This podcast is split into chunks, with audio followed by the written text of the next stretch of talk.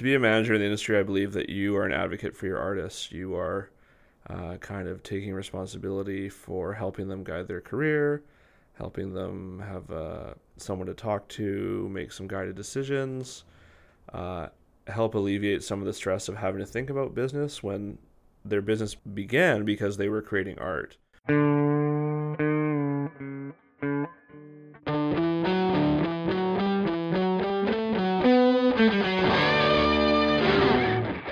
Welcome to Off Key, a member on Labs podcast about music professionals for non music professionals.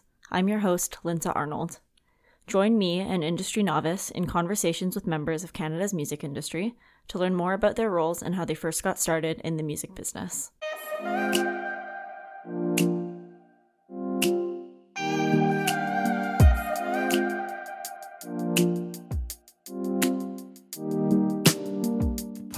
Dope, your friends are broke, so they all smoke your cigarettes.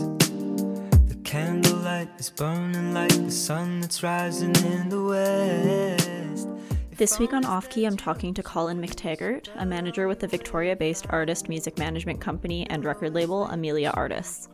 Funny enough, when we first met Colin, it was pretty random because it was when he was visiting the currency exchange in our building, and he was kind enough to stop by the studio this week to talk about his career in the music industry and what it's like working as an artist manager.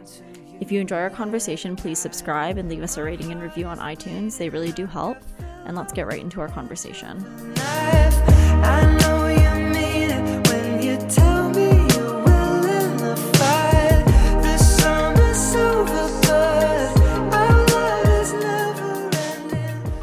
Grew up in Victoria.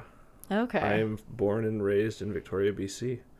My mom was born here, and uh, my her parents were born here, and my dad came out here when he was 18. He hitchhiked from Ontario, and I don't know when Oh, he met my mom at that point, but he came out here to be in the Navy, and then I think he met my mom when when they were 25 or something. But that's that connection there. But yeah, Victoria, born and raised. he hitchhiked here. That's the story. I'm not too sure if that's true, but you know, Yeah. sounds romantic. Hitchhiking from on small town Ontario to the west coast and finding yourself. Yeah. Oh, that's amazing. um, were you like was your family into music? Were you from a musical family or is that something that you kind of got into later in life? Music was always in our home. My mom loved music. Uh, my parents split up when I was quite young, and my mom found a lot of solace in music and kind of had a lot of love and passion for. But she never played anything herself, but she had a lot of love for the greats like Joe Cocker and the Beatles and even like Emmylou Harris and Lyle Lovett and a lot of great different types of music in our home. And then she got remarried when I was when I was 15 uh, to a great guy that uh, who not only loved music but played music. So we had a lot more music in the house that way too. And so music's been a big part of my life, mainly because I started playing music when I was 12 years old. I always had a love of music, and then I started playing guitar. Uh, I had an awesome neighbor. His name was Ross, and he taught me guitar, and that kind of was my introduction to this world. Oh, nice. Yeah. What kind of music were you listening to during this time? Uh, it's funny. Someone asked me this recently, and I was like, "Well, I kind of went from MC Hammer and Vanilla Ice, like right down this road of like I REM and U2 became really big in the '90s, and I was 10 or 11 at the time, and really, really got into REM and U2 quite, quite heavily, and uh, yeah, they were a big influence on me. And then I kind of went down this road of Smashing Pumpkins and grunge and Nirvana and Pearl Jam, and I really loved it all, and I really loved music coming out of England. Massive Attack, Suede, Blur. They were all big influences on me. Tricky. I loved kind of the hip hop that was coming out of out of England, but I didn't really like hip hop at that time in my life. It wasn't until I was 20 that I started to have a have a love of hip hop. I think it was because I used to get beat up by kids that liked rap music in school. So what school were you going to? Reynolds High School, Oh man, Reynolds. Hardcore. yeah, hardcore school. I can't speak for it now. That was a long time ago. Yeah. That's funny. Um, REM's oh, what's that song? Losing My Religion is like one of my favorite YouTube video like music videos to Yeah. exist. Well, ever. see, I would have been It's watching. I don't. I don't know how old you are, but I would have been watching that on Much Music, and I remember that video quite vividly. And I also remember going to A and B Sound, which was like the big record store in Western mm-hmm. Canada. And uh, seeing the cover of that Achtung Baby and was like, oh, this looks like a cool record. I'm going to buy this record just based on the cover alone. And uh, that kind of uh, sent me down a path of a lifelong love of U2. What building? I was thinking about A and B Sound the other day because I have like I can't actually. I don't know how to explain this, but I have such vivid memories of being there as a small child with my dad, but I can't actually. Where was it in Victoria? I It's- can never place it. It's actually it. literally across next door to my office on Yates Street. It's where Giant Bicycles is now. Oh, okay, yeah. Victoria's best bike shop. I'm not paid to say that. yeah, that's where it is. It's that big brick building on Yates Street where there's a lot of tech companies up there now. Yeah, I was trying to remember because I have such a strong memory of just being in there and like using the um, like the quarter like M and M machines. Oh, yeah. and that's all I can remember. but it's so strong. Like I feel like there was so much time spent there. I definitely spent a lot of Boxing Days in line with like for me, uh, Christmas was always like how many A and B sound gift certificates could I get, and how how many CDs could I buy with that money, and uh, waiting in line to get the best deal. So yeah, Things are pretty different now. yeah, exactly. Um, did you, after kind of playing music and being pretty into music growing up, did you know that you wanted to get into the industry, or is this something that happened like later in life? When I was in high school, I put on a lot of concerts for the bands I was in or for shows. I had a a good connection to the Oak Bay Rec Center, and they let me use their teen room for uh, putting on free shows. There were some great bands in town: Hudson Mac, Buckshot All Stars, AK Forty Seven.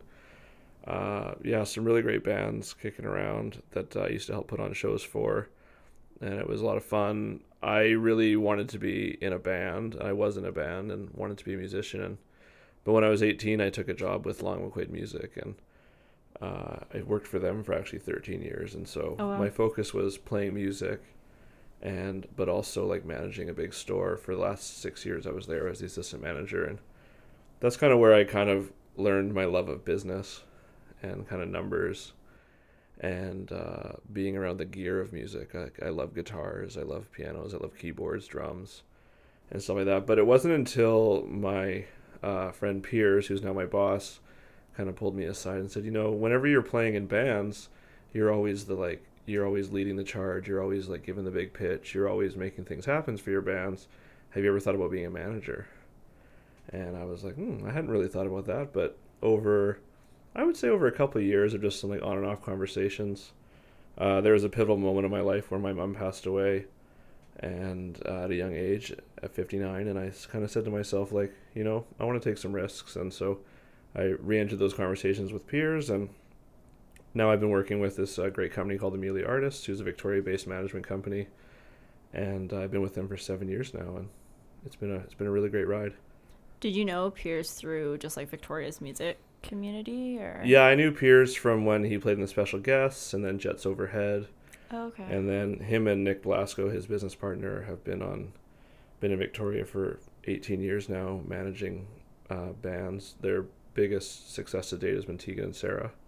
okay. they've worked with, and so they asked me to come on to kind of build up like the next generation of artists. So together we've been uh, building up some great clients together.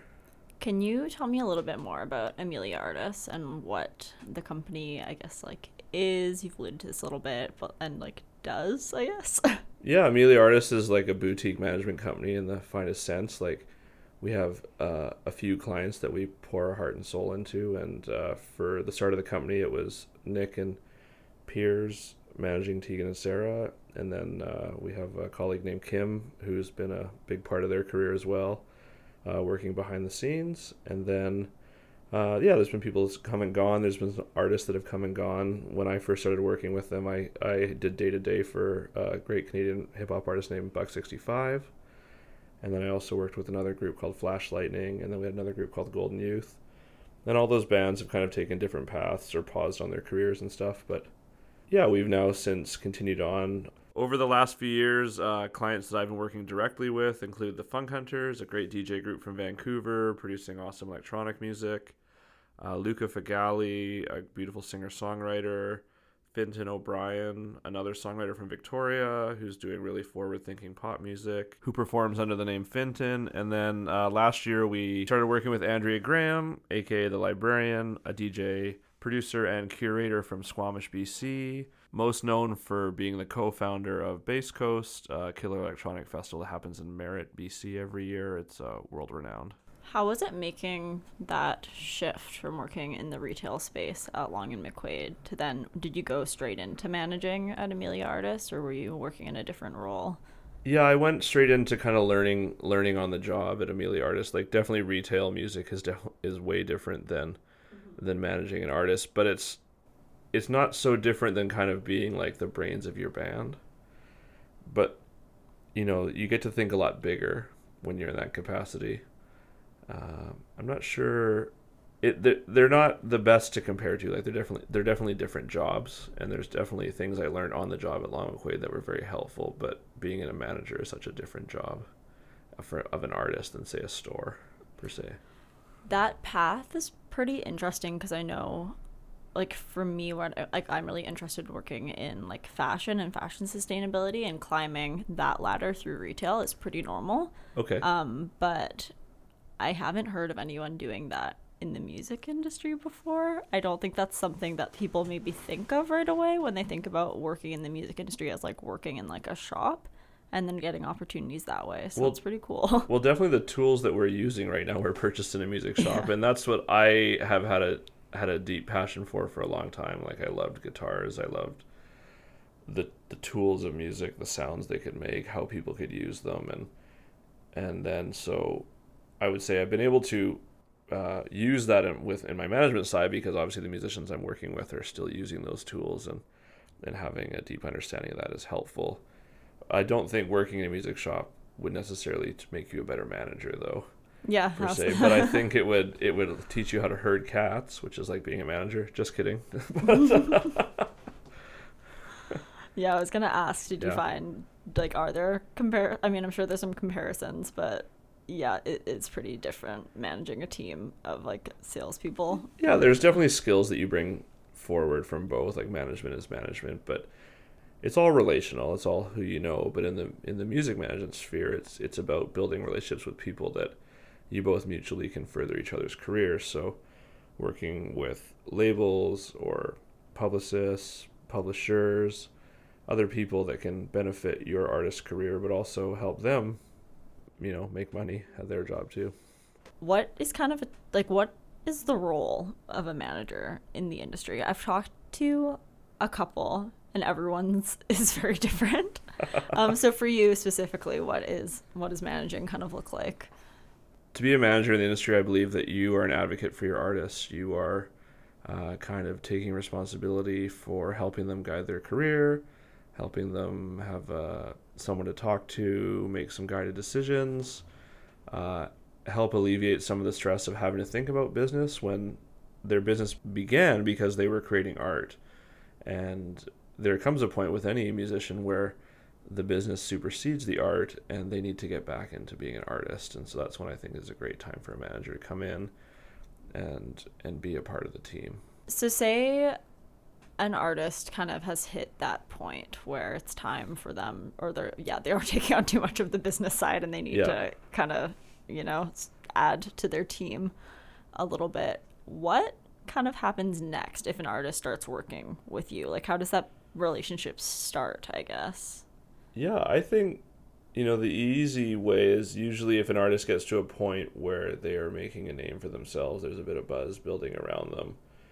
That is the time when a manager might actually come to you and say hey I've, i see what great work you're doing. I see you have have some early successes on your own uh, and you might talk to them. You might also become aware of other artists because of uh, another manager or another person in the industry saying hey have you heard of these guys? I think they're doing great stuff over here uh, typically I get I get a few cold calls a week from different artists looking for management and I and I love it because I get to hear new things and see what's going on. But traditionally I would say that doesn't really that would never be the start of a management relationship for me. It would be uh, maybe through hearing about them through a trusted colleague or just keeping my ear to the ground. Mm-hmm. Yeah.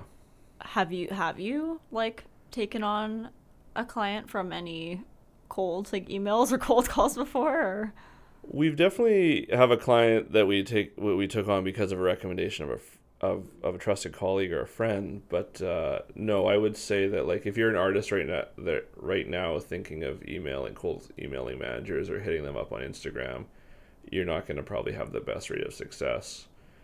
Uh, I do think there's a threshold of like when you do need a manager, and I, I'm not going to place like a number monetarily like and have it out there, but you know if if you make a manager makes their money on commission, like commissioning their artists, and it could be whatever percentage is set and agreed on, but there if the manager's going to be putting a lot of their time in, there has to be like an equal reward on the other side or a future reward.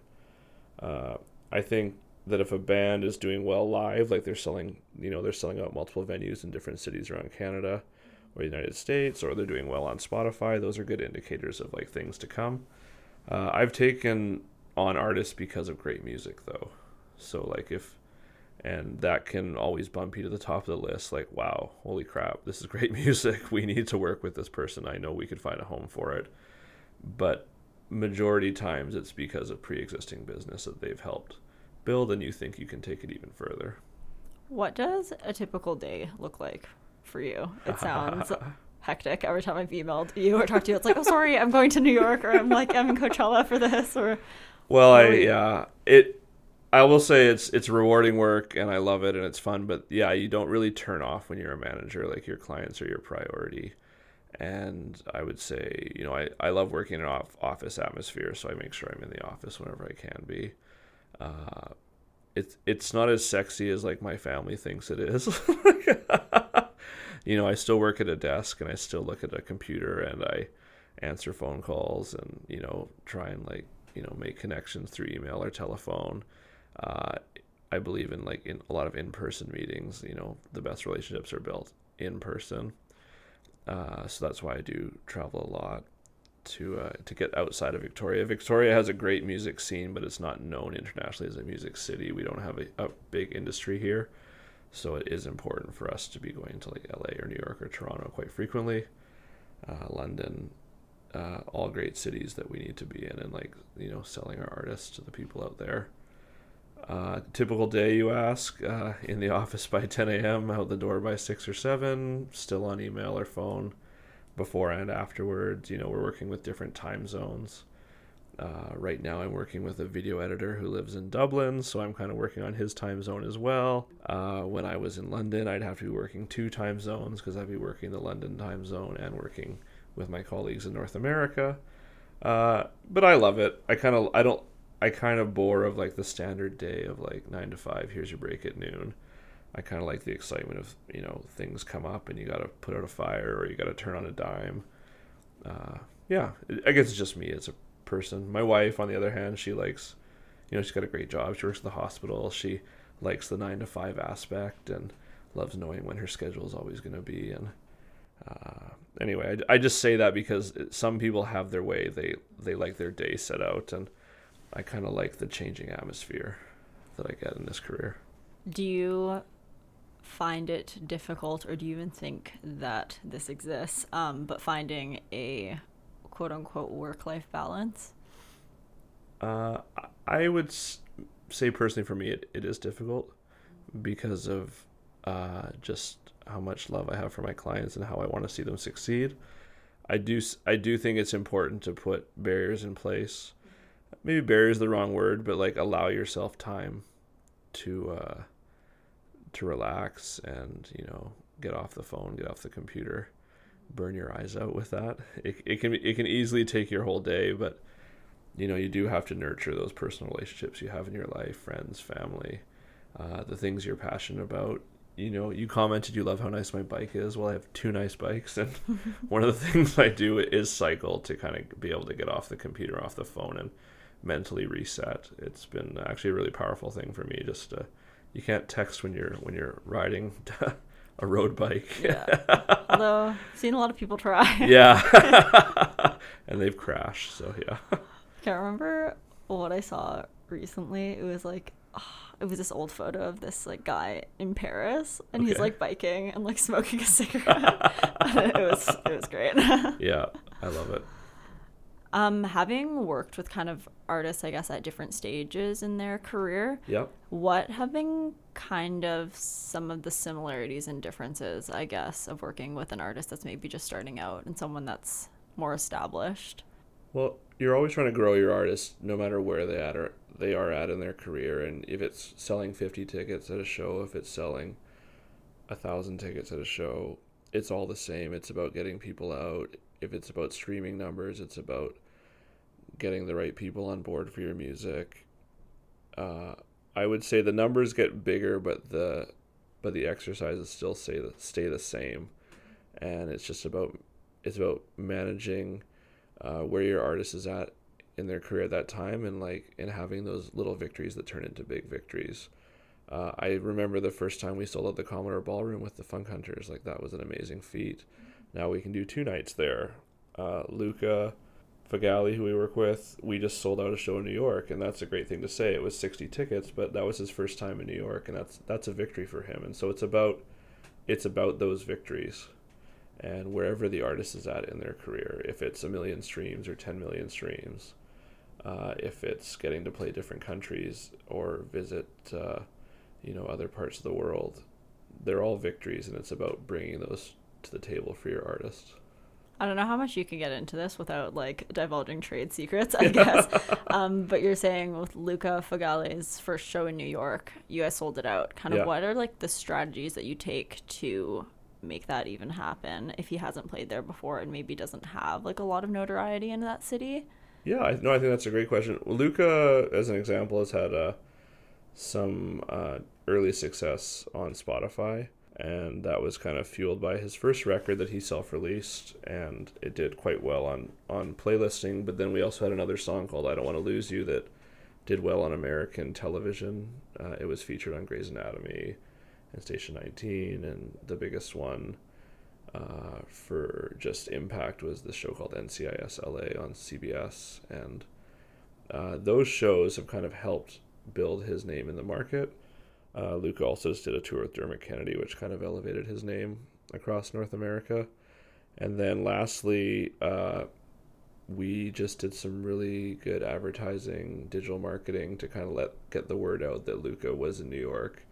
You know, there's millions of people in New York, so uh, getting 60 people out of millions of people shouldn't be a hard feat, but you know, there's always things like, oh, it's a Tuesday night, oh, it's the summer, and stuff. But we were pretty proud that we sold those tickets out before the doors opened, and the room was very full. And the great thing was is that like the people there knew the songs. They were singing along. They were making requests.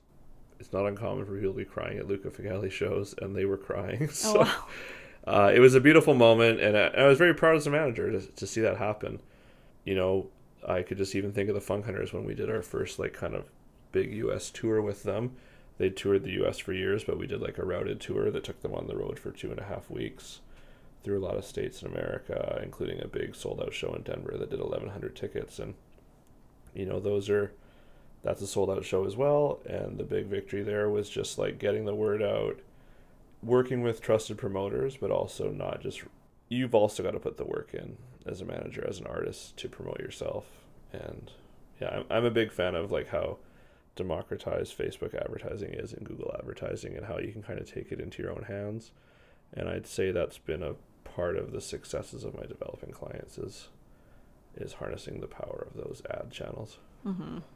Like Yeah. just social media in general, I guess. Social media, but just even just the pure advertising in the back end, like not just like oh p- posting regular on social media or like things like that. I mean like true ads that target people and target Mhm. uh, what they like, what they love, uh, what cities they're in, uh, like going deep in the in the, I call it hyper targeting.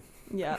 Is that something that you do as I have a A passion for it. As I become more entrenched as a manager, I prefer to let other people do it. But I, I definitely believe that it's it's it's a skill worth knowing Mm-hmm. because you could be paying someone else to do it and not knowing what they're doing, and they could be feeding you a, a line of BS about how to target people and what they're doing and so on. It's it's the wild west right now, and Yep. you know, I, I did have a situation once where I did hire someone else to do it, and then I went into the back end and saw their targeting, and I was glad I had a better understanding of it because I had to get them to re do all the targeting Oh, so it better suited our artists.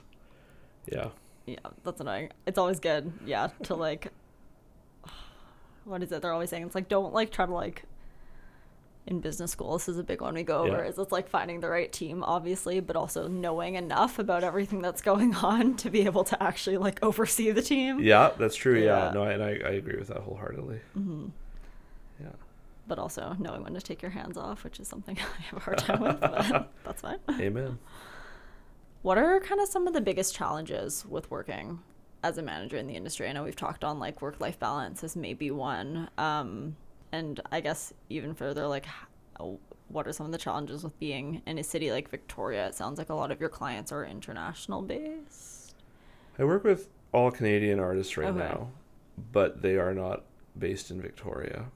And, uh, you know, I love Victoria. I was, as I said, I was born and raised here. It's, when I was 18, I just couldn't wait to move out of this town, but I'm glad I didn't leave. It's, uh, it's such a great city to live in and be in, and just the, the beauty of it all, and it's quite inspiring, and the people and everything. It's it's not the town of uh, uh, newlyweds and nearly deads that it, that it was back in the 80s and 90s. Uh, but yeah, we are not in Toronto, like you know, or in London. As an example, I went to London in May, and you know, I took five meetings in two days, like very impactful meetings that I, you know, and being face to face and looking eye to eye, I think was very important for those meetings. And it's just not something that I could do in Victoria. Like the, those same businesses aren't here.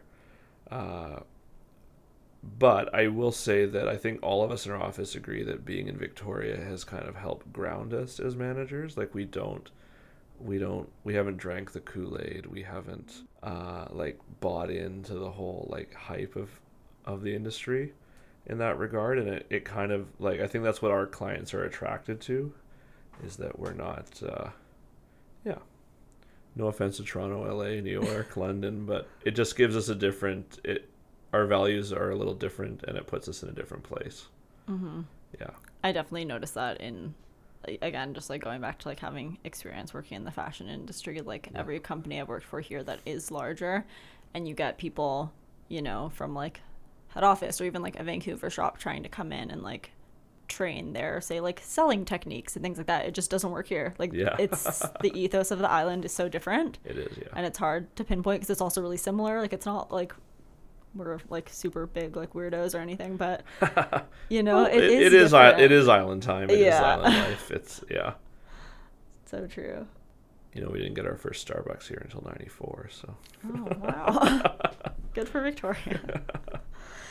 What has been kind of a highlight in your career or a moment with an artist that I mean, I'm sure there are many, but that you felt like truly, truly proud of that you're like, I helped make that happen. Uh, I think with with the Funk Hunters, it would be seeing them release their first record. They came from a really robust touring career, DJs that like played many international festivals, some great big looks. They did some great remixes that they couldn't release legally just because they were kind of underground tapes. They did some remixes for other artists, but they hadn't released a catalog of their own stuff and so our office helped them get to the point where they could release this record called Typecast in 2018. It was kind of the first definitive statement of their musical career, and it was a decade in the making. And you might be like, "Whoa, a decade, ten years to write a record," but they had a pretty strong career without it. But it was really great to see them be able to bring their vision to life, like their musical vision to life. So that was one. I would also say yeah, Luca Fogale playing at Brixton Academy. While it wasn't his show, he was opening up for Dermot, and you know, seeing him play for five thousand people that was that was pretty inspiring, and to be a part of that story is pretty incredible. It's you know, it's moments like that that make it uh, that make it all worthwhile. Yeah, that's amazing. Do you have any advice for artists aside from not cold email maybe um, that are in the process of kind of looking for a manager or maybe like more general advice for how to have a successful artist manager relationship as well I want to clarify that I, I'm not against cold emails. Like I think I think cold emails are fine, but I think going in for the hard sell on your cold email uh, is is not the best approach. I think that uh, what I love in Victoria is when artists uh, we have an open door policy uh, from our office has this. If anybody wants a moment of his time, he'll, he'll give it to them, and I've I've really adopted that as well in my own career. I love it. I love having musicians come in and like giving them 20 minutes, half an hour, you know, offering advice or helping them work through ideas and stuff. Uh, I think it is important for you as an artist to make connections early on in your career, make friends with people. I think your biggest goal is to make friends. And so if you're not friends with these managers first, I think you should become friends with them first and not go in for the hard sell right away. Uh, it doesn't mean you shouldn't be showing people your music or telling them about your successes, but I I strongly believe that in building relationships first before those before those questions are asked. I love going to different cities and just emailing people that maybe a friend knows or having a colleague email for me and just saying, "Hey, my so and so is coming to is coming to Toronto. He'd love to talk to you. Just kind of learn a bit more about this." That's a great way to learn about things. Uh, it always surprises me how many musicians in Victoria that I do know that don't ask me or any of my colleagues in the office about who they could connect with in Toronto or New York or LA before they go. And I say this on here, and I'll like, you know, send me an email, give me a phone call. Everyone knows my email or number. Uh, Colin McTaggart at ameliaartist.com. Colin.mctaggart. Uh, send an email. Yeah, it's that's the best way to do it. Um, yeah, I think that's really interesting the point that you make about like yeah, not going in for the hard sell because when you're just looking for information, like everyone is happy to chat. I found like even Yeah. like with like my own career, but I like the second it's like anything more than that, I feel like people's walls immediately go up and they're just like, ah, what do you want? But if it's just like, you know, I just like would love to like yeah, like learn about your career or anything like that. A lot of people are very, I think, yeah, receptive to just chatting. it's it's natural in any industry that people want to help their friends, and so uh, I would say don't be be natural about it. Like if you are a friendly person or able to make connections that way, take advantage of that. I I feel like I am, and I do take advantage of that, and I think it's been helpful for my career. What are some of the projects that you or like any of your artists have coming up later this year? We're working with the librarian. Uh, we've been working with her for the last year to help her uh, in her build her career as a DJ, but also side by side in in the music side of things. She's been so focused on the festival that she kind of had to put on the back burner her music. But now we're able to work with her, and uh, we have a new single that just came out July fifth. We're I'm really excited about that. Uh, Luca Fogale is releasing a new single July twelfth. Sorry, should I be talking the future of the past? Oh yeah, July twelfth. Uh, that's that's that's close Okay, enough. People people can go listen to that. It's out now. Uh, Funk Hunters are in the studio right now making new music for the fall. So again, really excited about that. I'm really excited about everything. Like so excited. So excited. we as a management team also built a side label to Oh. uh, to kind of help our clients uh, reach their goals of putting music out. And we felt like as managers, a big part about being a manager is helping your artists release music when they don't have a label. So we thought, why don't we just all do it together? So uh, yeah, Librarian and Luca Fogale are both releasing music through that. We have another singer, Finton, as I mentioned earlier, who is writing great pop music, like really intelligent pop music with a nice sound that uh, everyone seems to love, uh, us included. And uh, he has new music that's being recorded right now for a fall release too. cool. Yeah, I think um you who does like Finton's production. yeah, Hugh worked- Mackey, Yeah, he worked Yeah. with one of our like first guests, um, my friend Quinn Bates. Quarterback. Quarterback, yeah. yeah. we love quarterback. Yeah, he was this it was like one of the guinea pigs for the podcast. He Okay. came on the second episode, yeah. He's the best. But where can people find you? You said your email if you want to maybe repeat it one more time just in case. Yep. Colin C O L I N dot McTaggart M C T A G G A R T at ameliaartists.com and you can see us at ameliaartists.com as well. We don't have a huge social presence. We're kind of managers that believe in taking kind of more of a backseat approach and not being forward facing. We just kind of want to help our artists build their careers up and not take the spotlight. So, yeah. Cool. Thank you so much. Hey, thank you. It's been great.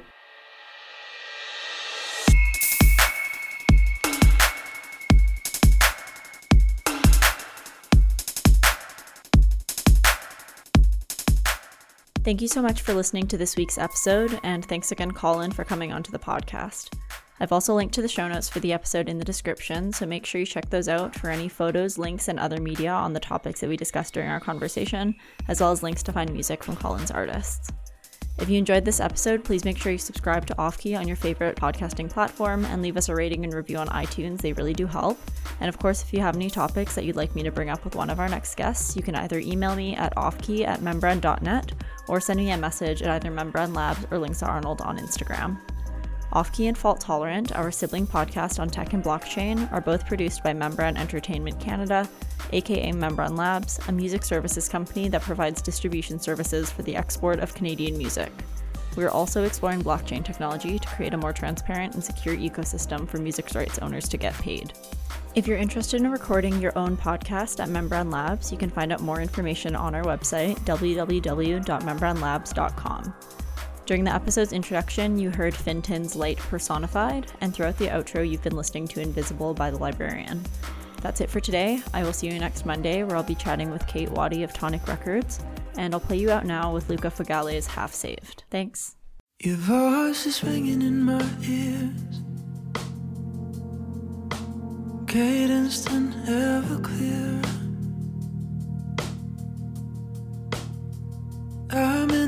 Middle of the road, unrequited, uncontrolled. Caught still in heavy-headed swing. Mm. Swallowed while the heavens sing. To be goddamn, but never feel a thing.